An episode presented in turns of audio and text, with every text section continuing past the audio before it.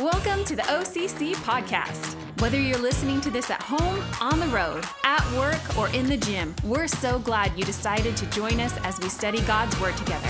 We hope and pray that through this ministry, you will grow in your relationship with God as well as become a chair four disciple maker.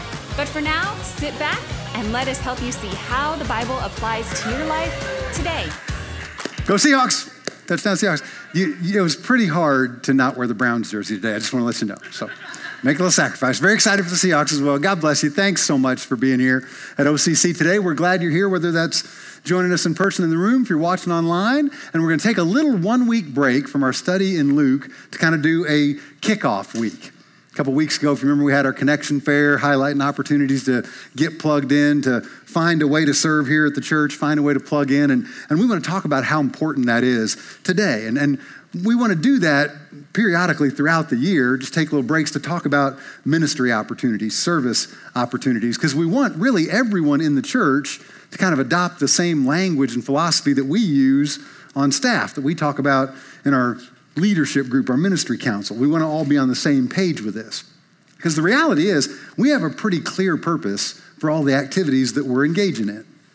When we talk about what our purpose is here at a church, we understand what it is. We want to help people connect relationally. Relational connections, huge, important to us. We understand the most important relationship anyone is ever going to have is the relationship they have with God, right? That's got to be first in the church. We understand that comes by the power of Holy Spirit. It comes through professing faith in God's Son, our Savior, Jesus Christ. That vertical relationship we have with Him is easily the most important relationship we're ever going to have. But have you noticed, once we secure that relationship, we don't get whisked up to heaven. He leaves us here, right? Well, what are we supposed to do with all these people? We connect relationally with one another. We get these opportunities to invest in horizontal relationships. We walk with folks in our day to day lives. So, that process of connecting with God and then connecting with one another, that purpose for this church leads us to our mission. How we want to do church, specifically here at OCC. How do we plan to help people connect relationally? And that answer is even easier for us because honestly, I stole that one. Took it straight out of the Bible. You ready for this? Matthew 28, verses 19 to 20. Jesus gives us our mission as a church. He says this Go therefore and make disciples of all the nations, baptizing them in the name of the Father and the Son and the Holy Spirit, teaching them to observe all that I commanded you. I love this. This isn't just an add on, this is important. And lo, I'm with you always, even to the end of the age. So that's our mission here at OCC. We're supposed to make disciples.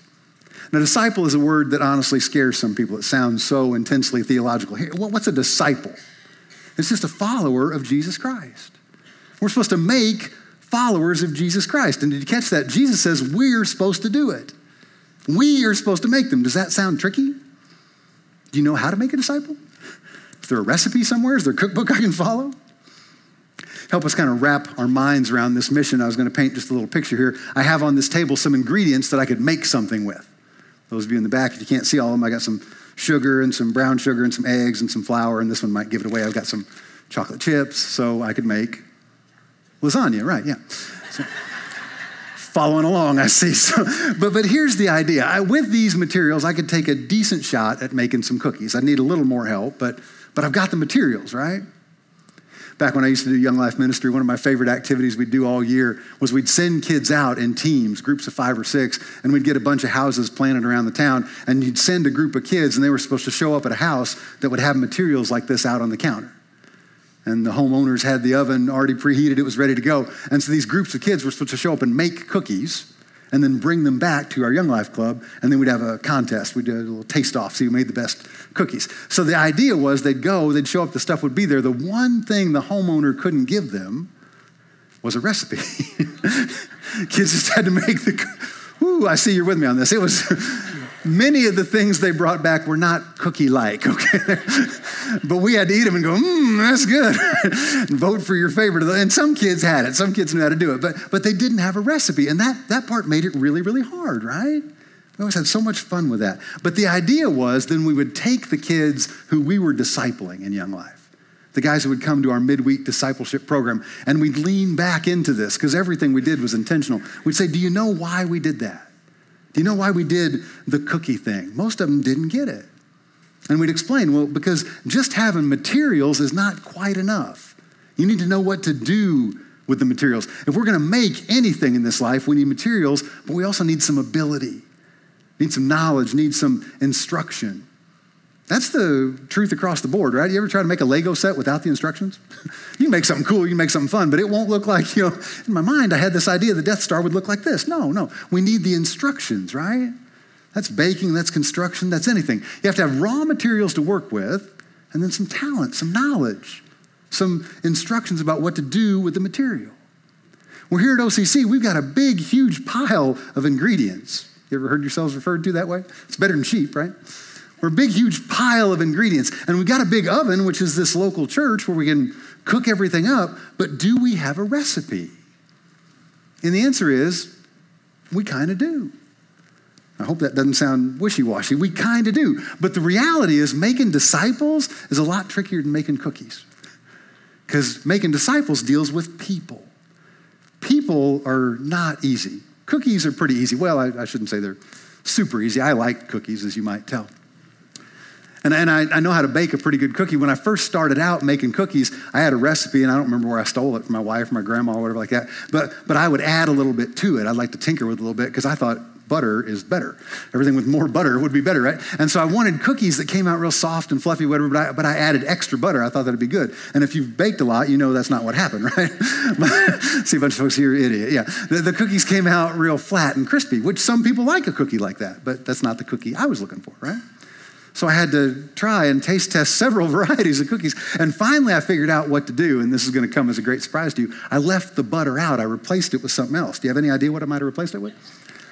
Of course you do, because this is me. I took the butter out and I added peanut butter.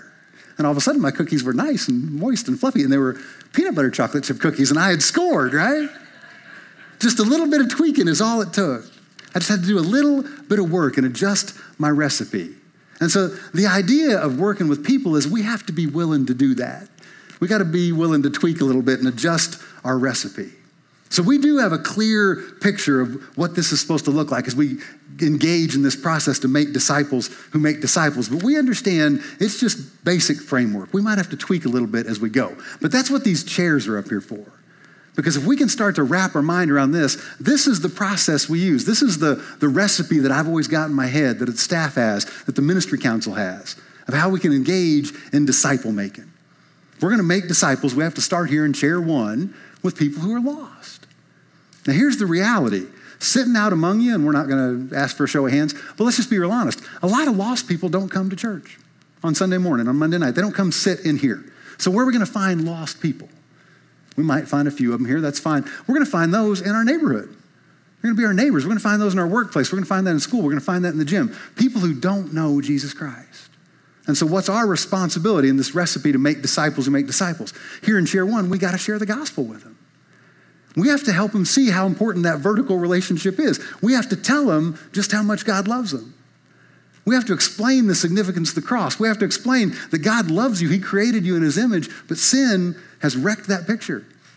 But God has a plan to reconcile that. He sent His Son to go to the cross to pay the penalty for sin. And then He didn't stay dead. He rose, He conquered death. He went into heaven to establish this kingdom that'll never end. We need to be able to share that picture.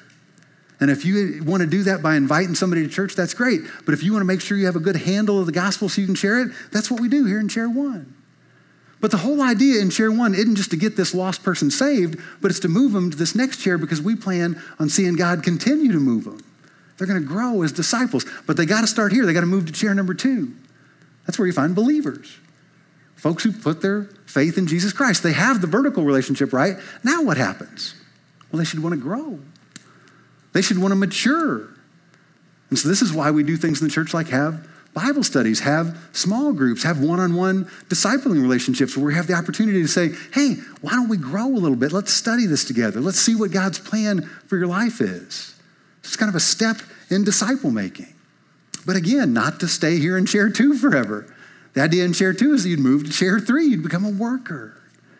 Gosh, James, why do you talk so much about opportunities to serve in men's ministry and women's ministry? In children's ministry and student ministry at gathering grounds on the worship team, back in the security team, info greeters. But it's because we're supposed to work. We're supposed to serve. That's part of our disciple making process. So we continue pointing to that, trying to show you opportunities to jump in. You see how this could work? Uh, there's a lost person at my workplace, and so I invited them to like the men's breakfast we had yesterday. And when they come to the men's breakfast, they get the opportunity to say, hey, would you want to put your faith in Jesus Christ? If you put your faith in Jesus Christ, would you like to come serve with me at the next men's breakfast? All these things are intentional. These are the things that are motivating us as we try to join God in this disciple making process. If you can get somebody to hear, they're realizing, wow, God's kind of put a burden on my heart. And so we'll get somebody from men's ministry. Our buddy Don Rice will circle back and, and take that guy and walk with him. We'll get somebody from women's ministry, Jody Gimlin, Michelle Jenkins. We'll find that woman. They'll walk alongside them. They don't have to do this on their own. And this passage tells us God is with us too. But this is our recipe. This is the whole idea, so that people can move from chair one, chair two, chair three to land in here in chair four, where we're disciple makers. Once we're disciple makers, we can circle back to any one of these chairs at any point in time. We know somebody who's a worker and they say, Well, I like serving in the nursery, but that's about as far as I'm going to go. Oh, come on. Don't you want to tell people about Jesus? Don't you want to encourage people who are believers to join you in serving? Don't you want to be used by God in this process? It's a big picture, but that's the picture that we're following. And the passage we're looking at today kind of fleshes that out for us. That's why we've chosen Matthew 28 to help us define our mission here. If we're going to make disciples, we have to go back to the beginning and recognize we need material to work with and then some God given ability to go out and use that material. That's kind of ground zero. I hope that resonates with us as a church. But I understand it's a little bit of a tough sell. We live in a world right now that is really focused on consume much more than it is make, right? So we know we're swimming against the stream here. But, but in this, God wants us to build something, to cre- create something to paint something, to invent something. Every opportunity we get, we have to ask where did the material come from? And where did the talent and the ability come from? We can steal that from the Bible too. Scripture points us this way James chapter 1, verse 17. Every good thing given, every perfect gift is from above. It's coming down from the Father of lights, with whom there is no variation or shifting shadow. So everything we get in this process comes from God. So, if we're going to join him in this process of making this work, we're going to see it's a command that he gives us. We're supposed to engage in it for his glory. Everything comes from him. I love the joke about the evolutionary scientist who went to God and said, God, we don't need you anymore. In science, we've figured out how to make people. We can really do this on our own now. You're not needed. We got cloning, we got technological advancements and research, and God was kind of surprised by this. And he said, So you're saying I can take a break? You, don't need me anymore. It's like, no, no, we can make people on our own. So God said, well, why don't we have a little contest? Why don't we have just a people making contest? You against me. We'll invite a bunch of people. They can all watch, put it on YouTube. And, and so the evolutionary scientist, he was real excited about it. He said, okay, you're on. Name a time and a place. And so they show up, and there's this big crowd of folks, and, and God is there, and he kneels down in the dirt, and the evolutionary scientist is there, and he kneels down in the dirt, and God says, I'm going to say go. And the evolutionary scientist says, I'm ready, and God says go. And the scientist reaches down to get a handful of dirt, and God says, uh uh, you got to get your own dirt. Everything we have comes from God. Everything belongs to God. That makes this passage awfully challenging. It says we are supposed to make disciples. And I think we look at that and go, that's so hard. And we just say, I'm going to check out, Pastor James.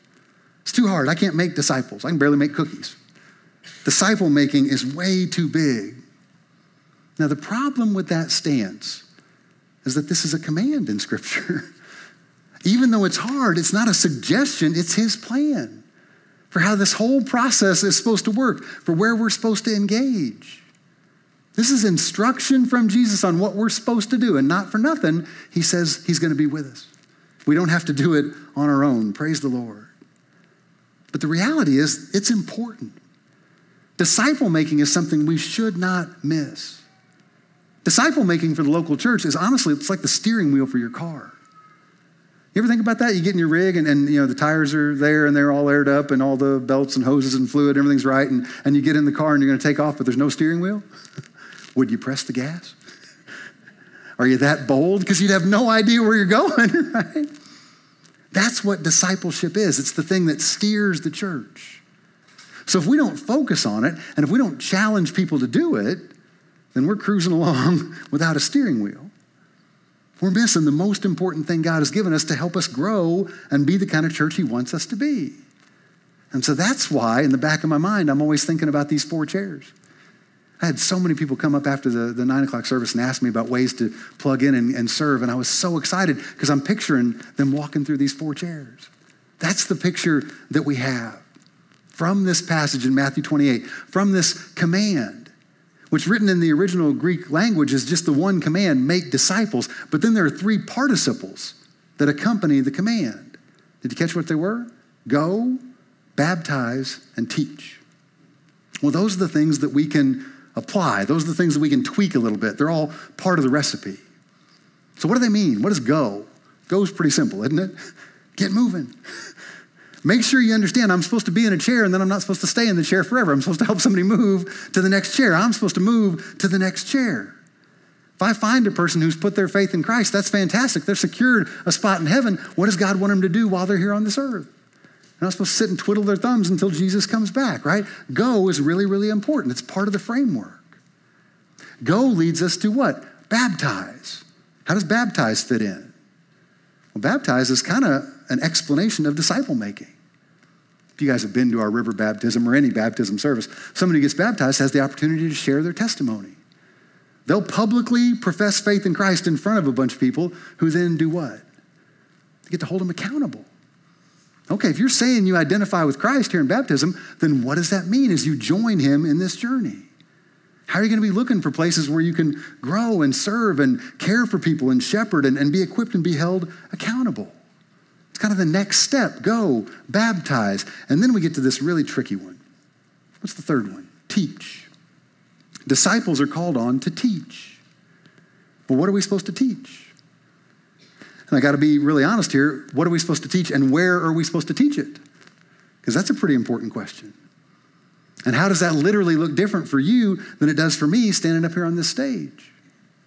Because in our personal lives, as Christ followers in this world, we should all be looking for these opportunities to teach, to model Christ. We can do it with our words, we can do it with our actions. And I pray in everything we do and everything we say, we are led by God's word. But I guarantee you, as the pastor of this church, I'm going to be held to a higher standard. Scripture tells us that. So, for myself, for pastors of churches all around the world right now, this is especially tricky, this command to teach. But in all areas of leadership that God has called me to in this church, I'm making you this promise. I want to be led by God's word. That's my promise to you. You can hold me accountable to that. I always want to strive to be led by God's word. And I need that because I have people coming up to me quite often, especially in a week like we had in this crazy fallen world that we live in right now. And they'll come up and say, Well, Pastor James, why don't you just stand up and preach that everybody should get a vaccine? Just stand up and say it. Isn't that the most loving thing to do? Consider others before yourselves. Everybody should get the vaccine. Why don't they do that? And then somebody will come and say, Pastor James, why don't you stand up and preach that nobody should ever get a vaccine? As people, we get to make our own choices about decisions like that. And trust me, this kind of thing happens a lot. Pastor James, stand up and preach everybody should wear a mask. No, Pastor James, stand up and preach nobody should wear a mask. Pastor James, stand up and preach that everybody should belong to this political party. No, Pastor James, stand up and say they should belong to this political party. And so on and so on. This is the kind of thing we get. I had a dear friend recently, and I love this guy. I cannot explain to you how much I love this guy. And, I, have walked with this guy for years, discipled this guy. And we were having a personal conversation.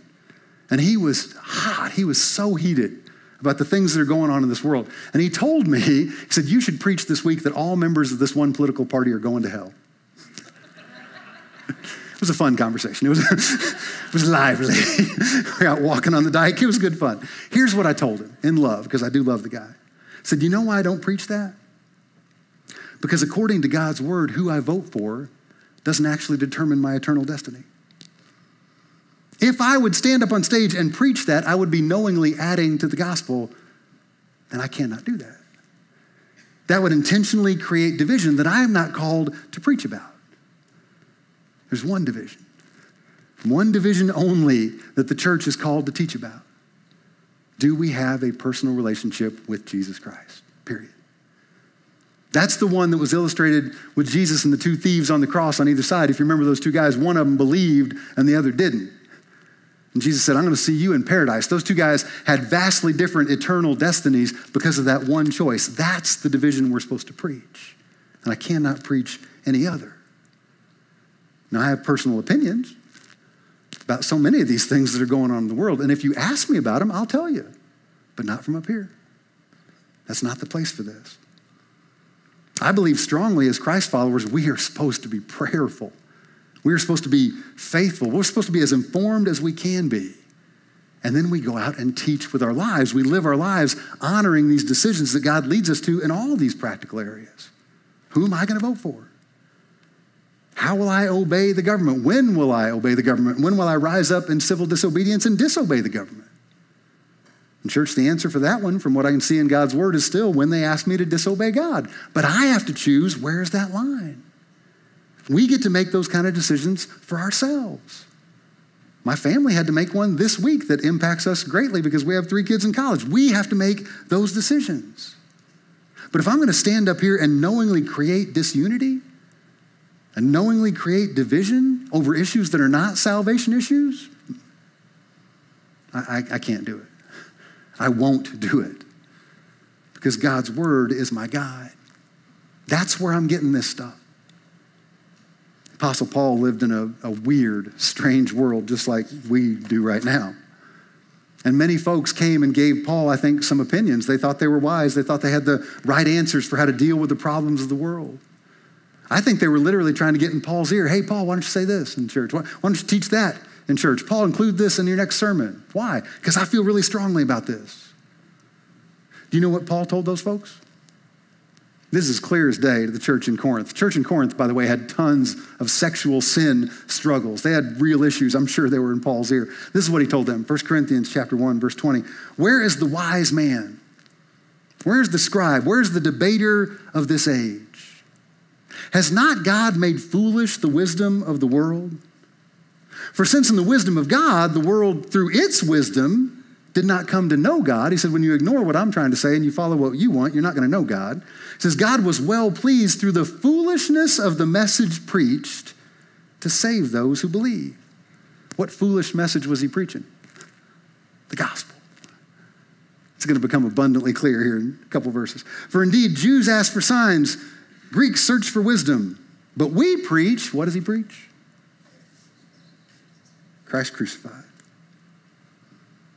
Christ crucified. To the Jews, it's a stumbling block. To Gentiles, it's foolishness. Church, we can't miss this. Paul, preach about this. No, Paul, preach about that. Paul says, I'm going to preach Jesus. I'm going to point to the crucifixion. Because that is the one division where the church is called to make a stand. We are the one place where folks are supposed to be able to come and be assured they can hear about Jesus. I got a passive aggressive message this week on Facebook aimed at me, highlighting the fact that pastors who don't preach about the coronavirus every week are avoiding that topic out of fear. A person sent me an article basically calling me a coward because I don't preach about the coronavirus. I can't speak for all pastors on this, okay? I can only speak for me. Nothing could be farther from the truth. I don't preach about the coronavirus because it's not the thing I'm called to preach about from this stage. This stage, this sermon, it's supposed to be about Jesus Christ and Him crucified, period. Now, folks who want to hear a message that they like, folks who want to hear a message that will resonate with them about their particular take on a narrative that's going on in the world, they know exactly where to go to hear that. They know exactly which news source is going to tell them that. They know which podcast to subscribe to. If they're looking for confirmation bias, if they want to feel better about what they believe, they know exactly where to go to get it. But that's not supposed to be from the church. The church is supposed to point to Jesus. Now, seriously, if I can't believe I'm saying this, if I would throw out the Bible in order to abuse that position and stand up here and preach against things that I don't like, where would we get our Bible teaching? Are we going to go pursue it on our own? Seems like we might be too busy scrolling the news sites that we agree with. Again, out of the teaching about Jesus that we get from here, out of the things we learn from God's word, as informed Christ followers, we can, we should have spirited dialogue about why we believe what we believe about issues in the world. We should be equipped to have those conversations. But from up here, I got to point to Jesus. Paul confirms this, okay? He's making a disciple named Timothy. Timothy winds up becoming the pastor of the church that met in Ephesus. If you study that process of disciple making, as we learn some things about Timothy, I think Timothy was a little timid. I think Timothy was the kind of guy who would listen to people if they came, got in his ear, and said, Hey, Timothy, you should preach this, or Timothy, you should preach that. So, what does Paul tell him to teach? Hey, Timothy, talk about how to make people feel better on some hot button issue that's not salvation? No. Paul tells Timothy how to disciple people, how to equip them to live as Christ followers in this life. You ready for this? This is what Paul said. He said, Timothy, preach the word. Preach the word. Be ready in season and out of season. Reprove, rebuke, exhort with great patience and instruction. I've had people that I really love after they left the church tell me, you know, Pastor James, normally I like the way you teach. I really do. Man, I like the way you taught, Bible chapter by chapter, verse by verse. But in this weird time that we're living in right now, shouldn't you have stopped preaching through the book of Luke and just start preaching politics every week? Well, what does God's word say about that? Says, preach the word. When? In season and out of season. Why? Because of what we see in the next verse.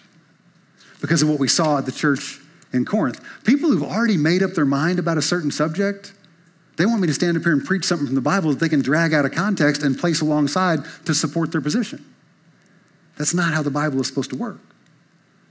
The Bible gives us our position, and then we are supposed to go out and take that and live it in this hostile, fallen, depraved world. We're not supposed to get that backward. If we get it backward, Paul warns us what we're looking for. We won't have our ears tickled. This is what he tells Timothy. For the time will come when they, the people in the church in Ephesus, will not endure sound doctrine they won't want to hear teaching from the Bible anymore. But wanting to have their ears tickled, they will accumulate for themselves teachers in accordance to their own desires. They'll leave this church and they'll go find a church where someone will preach about which political party is right. They'll turn away their ears from the truth and will turn aside to myths. Church, if you want to run me out of here and replace me with a person, I wouldn't be able to call him a pastor. Pastor is supposed to shepherd. Pastor is supposed to care for people. Pastor is supposed to want, want the best for people. But if you would want to replace me with a person who will preach politics, preach some divisive issue that is not salvation by God's grace through faith in Jesus, you can do that. But you'll be looking to have your ears tickled. Church, I take the position I take on teaching because I have promised you many times standing up here that in my role as your senior pastor, I'm going to let God's word guide me in what I'm supposed to be teaching you. Because it is the local church's job to make sure we are all getting taught from God's word. Why? So that we can go out and be equipped to live these horribly dangerous, difficult lives right now. We've got decisions that we have to make that are hard, and we want to be guided from God's word. That's tough to do. And I'm positive that's why Jesus ends this passage, this notion of go, baptize, and teach, with a reminder that we don't have to do it alone. That's what I love about the end of verse 20. He says he's always with us. We'll be in this together with Jesus. So once we, as Christ followers, have been taught from God's word, what are we supposed to do? Engage. Go jump into the world. Figure out which chair we're in and start moving to the left, right? How do we do this? And I get it, it's so hard. And you're saying, well, Pastor James, I get it. Okay, it's a, it's a literal command from Jesus. Make disciples. That's God's plan to reach the whole world. I still can't do it. It's just too hard. Not so fast. Go back to the beginning. Making is simply about materials and ability. Materials and knowledge, both of those things are given from God. We're supposed to make disciples of who? Jesus Christ. Is it overly simple to say, what do we need to be doing then? Just follow Jesus Christ. If we're not following Jesus, we can't be disciple makers. If we are following Jesus, I don't care how immature we are, we can be disciple makers. We could have been one day out of chair one, sitting here in chair, two, and we could reach back and find somebody in chair one and disciple them. because we're one step beyond where they are. That's all it takes to be a disciple maker. Just be that one step ahead of that person. And then both of us have to commit to staying on the path. Both of us have to commit to following Jesus. I'm going to follow Jesus and you follow me. I'll mess up every now and again, probably pretty often. But when I do, I'll be transparent and go, yeah, that wasn't it. Don't do that. You actually needed to do this different. And that's how we'll do this together. And God is with us. He's doing the heavy lifting. He's drawing the people to himself. We just need to go out and find materials. We just need to go out and find some people who want to be discipled and then use those talents, those gifts that God has graciously given us. I want to try something. and I tried this in the nine o'clock service and it worked pretty darn well. I can be pretty confident in this. I normally don't ask you to raise your hands on stuff because, you know, most times it's kind of hypothetical. But, but I can ask this one. If you've ever in your life thought, man, I wish somebody who was one step ahead of me would circle back around and walk with me. I wish somebody who was two steps ahead of me, I wish somebody who was 10 steps ahead of me would circle back around and help me figure out how to do this stuff. If you've ever thought in your life, gosh, I'd love to be discipled, would you raise your hand? Keep it up. Take a look around. I'm not saying you walk out of the service and walk straight up to somebody on this. Please pray about this, but but I guarantee there are people you'd walk up to in this room and say, Would you like to be discipled? And they would jump at the chance. And that's just here. That's just in this room. Imagine your workplace. Imagine the gym. Imagine your school. Folks who would die to have somebody pouring into them that way. Pray about this. The materials are out there. Then it's just a matter of figuring out how God wants to use me. How am I supposed to engage in this disciple making process? Because there will be some tweaks, there will be some adjustments. You can sub peanut butter in, it's fine. It's not a cookie cutter thing. He's going to use the special things He's placed in us to do that, I guarantee it. But make is what we're supposed to do. Here's how the Bible instructs us in using the gifts. This is from Ephesians 4, verses 11 to 13. God gave some as apostles, He gave some as prophets, some as evangelists, some as pastors and teachers. Dear Lord, why? For the equipping of the saints for the work of service, to the building up of the body of Christ, until we, you ready, all attain to the unity of the faith and of the knowledge of the Son of God, to a mature man, to a mature woman, to the measure of the stature which belongs to the fullness of Christ. Scripture says we got the vertical relationship right. We get at least one spiritual gift, at least one that we're supposed to go use in ministry to build the body, to bring God glory. This list in Ephesians isn't exhaustive by any stretch of the imagination. Whatever spiritual gift we have, we're supposed to use that as we go make disciples.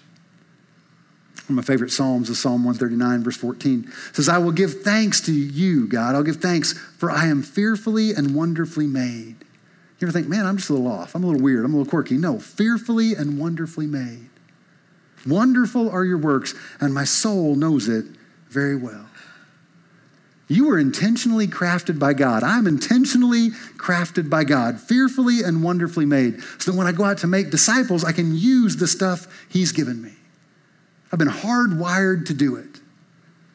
So I don't have to truly go out and figure out how to make disciples on my own. God's with me, and He's already hardwired the stuff in me. If we have a relationship with God, we can do it but we need to connect relationally. When Jesus came to the earth, he did that. He was relational, he was personal. That's what the text says I am with you. Because he wanted folks to grasp we're not in this alone. You don't have to come up with the ability on your own. As if there's any way we could make disciples by ourselves anyway. I've been involved in lots of ministries and I have a little bit of heart where I've met a lot of folks here in Chair One, and I love that. I love the church. God has called me to the church. But, but lost folks aren't wandering in here all the time. I love to engage with lost people. I've heard so many of them say, Well, I don't, I don't go to church. I don't follow Jesus. I don't believe in God. And they'll say this so much of the time because all religion is just a bunch of rules. You heard that one? It's God telling you to do this, God telling you to do that. So, somehow they've fallen into this trap that, that a relationship with God looks like Simon Says. It's a big game of Jesus Says, right? Ever play that game? I used to love Simon Says. when little kids, they're so easy to get out. It's fun. We used to play in Young Life, and there'd be big groups. There'd be 150 kids, or like that. And you could get a lot of the kids out with Simon Says, stand on one foot, whatever. But, but it was so great. After a few would start to peel out, you'd have a big group. I could get everybody out because I'd just say, okay, everybody, uh, you're too far apart. Everybody moving together. And everybody like lemmings, they'd all, I was like, you're all out. Yeah. so much fun to play that game. But, but that's not the picture, right? We've messed up on this. Some people have made Christianity like Simon says. Jesus says to pray, and so I pray. Jesus says to serve. I don't really want to, but I serve. Oh, but then I looked at this thing on the internet I wasn't supposed to, and Jesus didn't say that. I'm out. Seriously? Is that how we think it looks? Jesus says is not a good model for what a relationship with Christ looks like. Matthew 28 is a good model. Jesus being with us. Jesus walking with us through this hard world we live in, through joys, through sorrows. That's the model right there. So, as we go and obey this command to make disciples, we're going to have to be following Jesus ourselves and then just pouring into someone else's life as they follow us, as we follow Jesus. So, we shouldn't be overwhelmed by this instruction to make disciples. It should make us dig in and be closer to God ourselves. This is the application part. This is what I'm talking about when I say we teach from God's word up here so we can go apply it in our lives. Because honestly, that, that leaves us with some pretty hard questions. How does this work? Well, yeah, yeah, I've accepted Jesus as my Savior, right? I know He saved me. I couldn't do it myself. He's my Savior, but do I follow Him? Am I His disciple? When the opportunity comes in my life to make a hard choice, do I say to Him, Well, sure, I believe you, Jesus. I'm counting on you for heaven, but man, I really can't be a, a follower of yours while I'm here on this earth because, let's be honest, some of your followers are kind of weird. Have you seen them when they sing? They raise their hands. I went into the store the other day and I saw this fat guy wearing a Seahawks jersey. He was praying for somebody in public. I wouldn't want to join a small group with them because they're probably going to ask me to share about my sins and my struggles. I don't want to do that. I don't want to be transparent with them. I trust you, God, but let's just keep that between you and me. Is that what Matthew 28 looks like? Is that what our relationship with God is supposed to look like? What if we moved one step beyond that? Okay, Jesus, I believe you. I trust in you that I'm going to heaven. I'll even go to one of your churches. I'll give up an hour on a weekend, but, but I can't be involved in all that ministry stuff. I'm, I'm pretty busy. I got a job, I got a mortgage, I got a bunch of kids. They all play these sports. I like to go hunt and kind of unwind. I got a lot of things to do. So I'm going to take a pass on using that spiritual gift you've given me to make disciples. I'm going to take a pass on using that gift you've given me to serve people in this hurting world, but I'll still show up on the weekends. I'm really looking forward to that heaven thing. Is that how we're going to make disciples? You know, the method Jesus chose was actually really formal, super formal. It may not sound that way, but it was. The method he chose was an invitation into relationship. And he used it over and over and over again. Do you know what it was? Yeah, you do. Follow me. Follow me. It's not like Simon says when I mess up, I'm out. No, uh, there's going to be consequences when I mess up, but I get to keep playing. I get to keep following Jesus. Our job as disciplers is to make. It's to recognize the material around us and to keep following Jesus ourselves. Just use the talents, the gifts, the resources He's given us to go and make disciples, to go and baptize them, and then to go, church, and teach them to obey what? Everything that Jesus commanded. And then have them go do the same thing over and over and over again. So, what are we making today? What are we making this fall? What are we making, I pray, the rest of our lives until Jesus comes back? Disciples of Jesus Christ. Amen? I love you guys. Let's pray. Daddy, help us to be the kind of Christ followers you want us to be. This is a huge challenge. But the challenge is a command from your word. It's what we're supposed to be doing. So, God, can you help us get that picture in our mind for what that would look like if we would engage with a, a lost friend of ours at our workplace?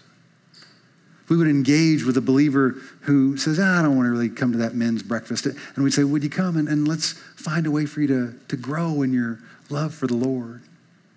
Maybe we'll say to them, hey, you don't have to come to the breakfast. Maybe you and I can go meet and have coffee and we'll just talk about what God's doing in this world, in your life. God, can we look for opportunities to serve and join where those are and use the gifts you've given us? Not in a way where we'd get any glory, God, but where you'd get all the glory. Can we move from chair one to chair two to chair three and land in chair four where we can come back and be disciple makers with anybody that you put in our path?